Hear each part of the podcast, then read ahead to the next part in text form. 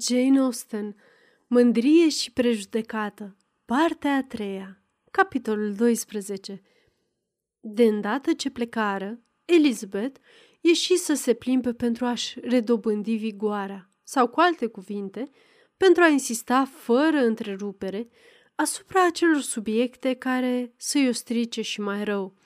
Purtarea domnului Darcy o uimise și o contrariase.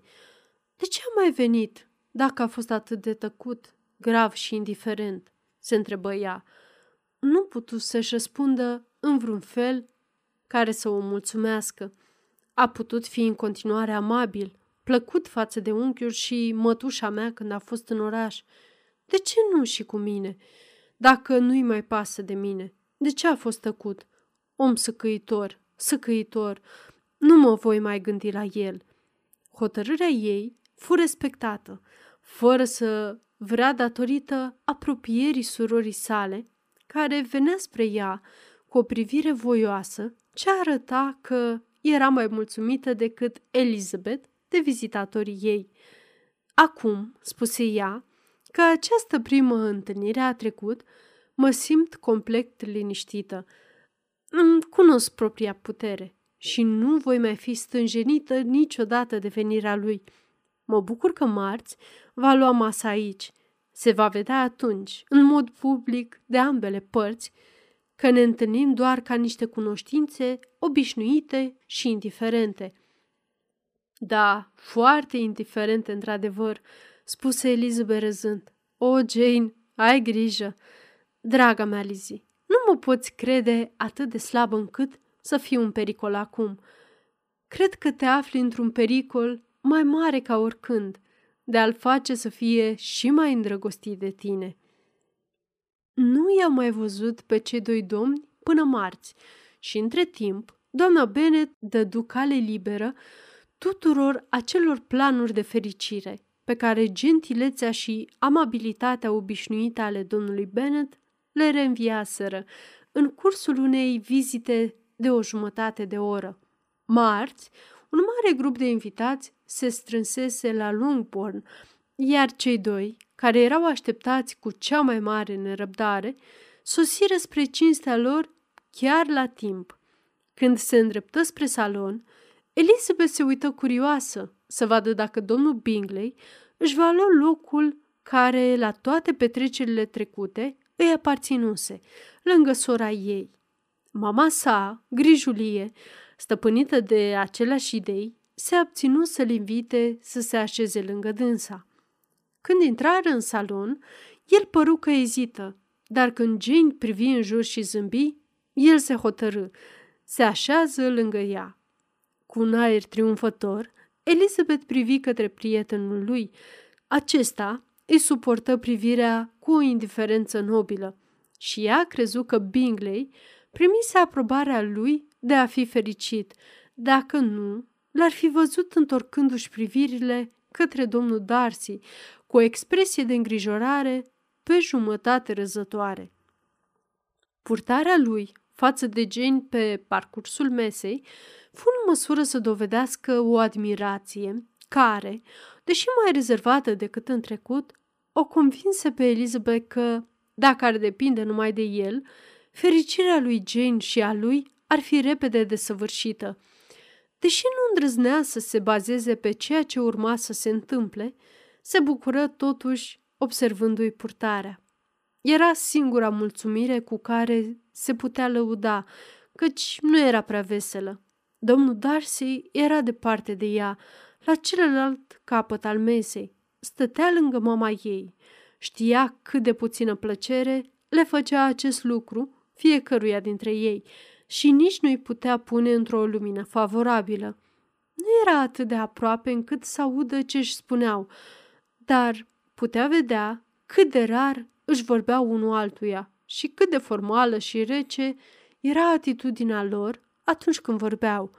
Lipsa de politețe a mamei sale o făcea pe Elizabeth să simtă și mai dureros tot ce-i datorau și uneori ar fi dat orice pentru șansa de a-i spune că bunătatea lui nu era nici necunoscută, nici neapreciată de întreaga sa familie.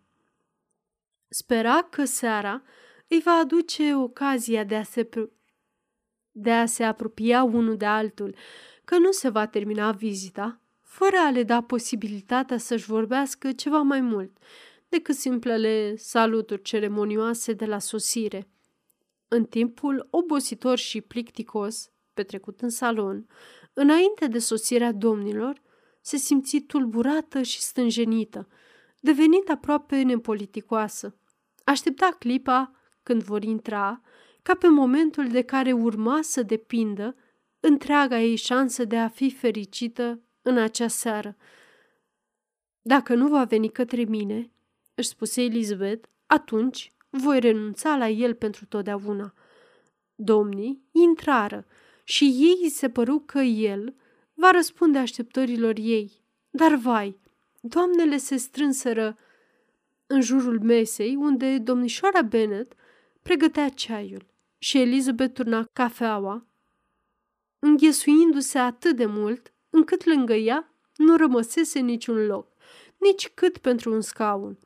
Și la aprecierea doamnelor, una dintre fete se mută și mai aproape de ea și spuse în șoaptă, Domnii nu vor veni să ne despartă. Sunt hotărâtă. Nu avem nevoie de niciunul dintre ei, nu-i așa? Darcy se îndreptă către o altă parte a camerei. Ea îl urmări cu privirea, invidia pe oricine căruia el îi vorbea. A avut destulă răbdare să servească pe cineva cu cafea și apoi se supără teribil pe ea însăși pentru că era atât de penibilă. Un bărbat care a fost cândva respins. Cum am putut fi atât de naivă să aștept o reînviere a dragostei lui vreodată? Există oare vreun bărbat care să nu se revolte împotriva unei asemenea slăbiciuni, precum o a doua cerere în căsătorie față de aceeași femeie? Nu este nicio jignire mai dezgustătoare pentru sentimentele lor. Totuși, se învioră puțin, datorită faptului că el însuși aduse cana de ceai înapoi, iar ea folosi prilejul pentru a spune Sora dumneavoastră mai este în Pemberley? Va rămâne acolo până la Crăciun. Și e aproape singură? Prietenii ei au plecat? Doamna Annesley este cu ea. Ceilalți au plecat la Scarborough de trei săptămâni. Lui Elizabeth nu-i mai veni nimic în cap, ce să spună, dar dacă el dorea să-i vorbească, poate ar fi avut mai mult succes.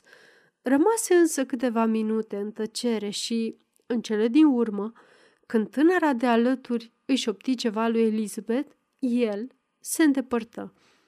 După ce serviciul de ceai fost strâns și mesele de cărți aranjate, toate doamnele se ridicară iar Elizabeth speră iar să-l întâlnească, dar toate speranțele sale fură răsturnate, văzându-l cum cade victima grabei mamei sale de a găsi jucători de whist, iar mai apoi așezându-se cu restul jucătorilor.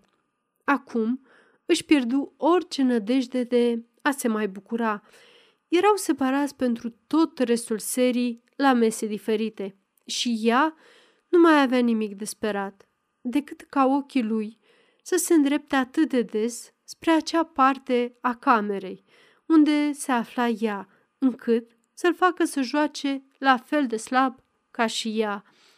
Doamna Bennet plănui să se oprească pe cei doi domni din Netherfield pentru cină, dar trăsura lor fusese trasă la scară din nefericire – înaintea tuturor celorlalte și nu a avut posibilitatea să-i rețină. Ei bine, fetelor, spuse ea, de îndată ce rămaseră singure. Ce aveți de spus despre această zi? Eu cred că totul a decurs neașteptat de bine, vă asigur. Prânzul a fost atât de reușit cum n-am mai văzut vreodată. Vânatul a fost rumenit la timp și toți au spus că n-au mai văzut o pulpă așa de grasă. Supa a fost de 50 de ori mai bună decât ce am servit la familia Lucas săptămâna trecută, iar chiar domnul Darcy a recunoscut că potărnichile au fost extrem de bine făcute. Presupun că are cel puțin doi, trei bucătari francezi. Și, draga mea, Jane, nu te-am văzut niciodată să arăți atât de bine. Și doamna Long a spus același lucru, căci am întrebat-o dacă e sau nu adevărat. Și ce crezi că a mai spus? A, doamnă Bennet, o să o vedem la Netherfield în cele din urmă. Chiar așa a spus.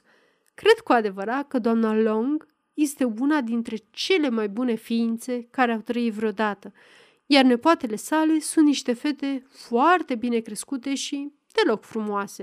Îmi plac extrem de mult. Pe scurt, doamna Bennet era într-o stare de spirit deosebită.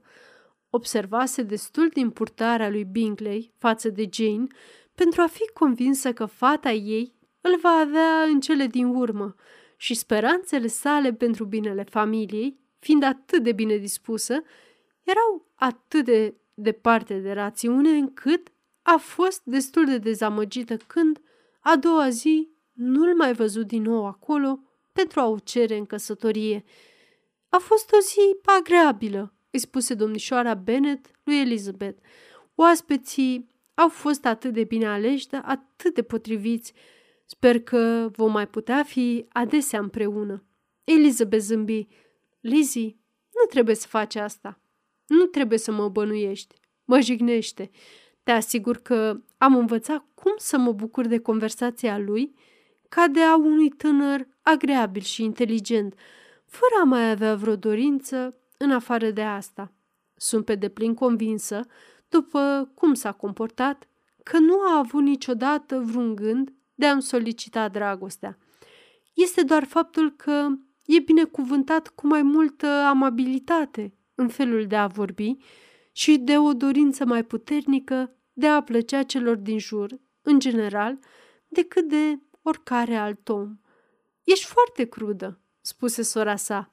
Nu-mi permis să zâmbesc, dar mă provoci tot timpul să o fac. Ce greu e în unele cazuri să fi crezut și ce imposibil în altele. Domnișoară, de ce vrei să mă convingi că simt mai mult decât recunosc eu? E o întrebare la care cu greu aș ști să răspund. Totuși, ne place să dăm indicații, deși nu putem să învățăm pe ceilalți decât ceea ce nu merită să fie știut. Iartă-mă și dacă persiști în indiferența ta, nu mă lua pe mine confidenta ta.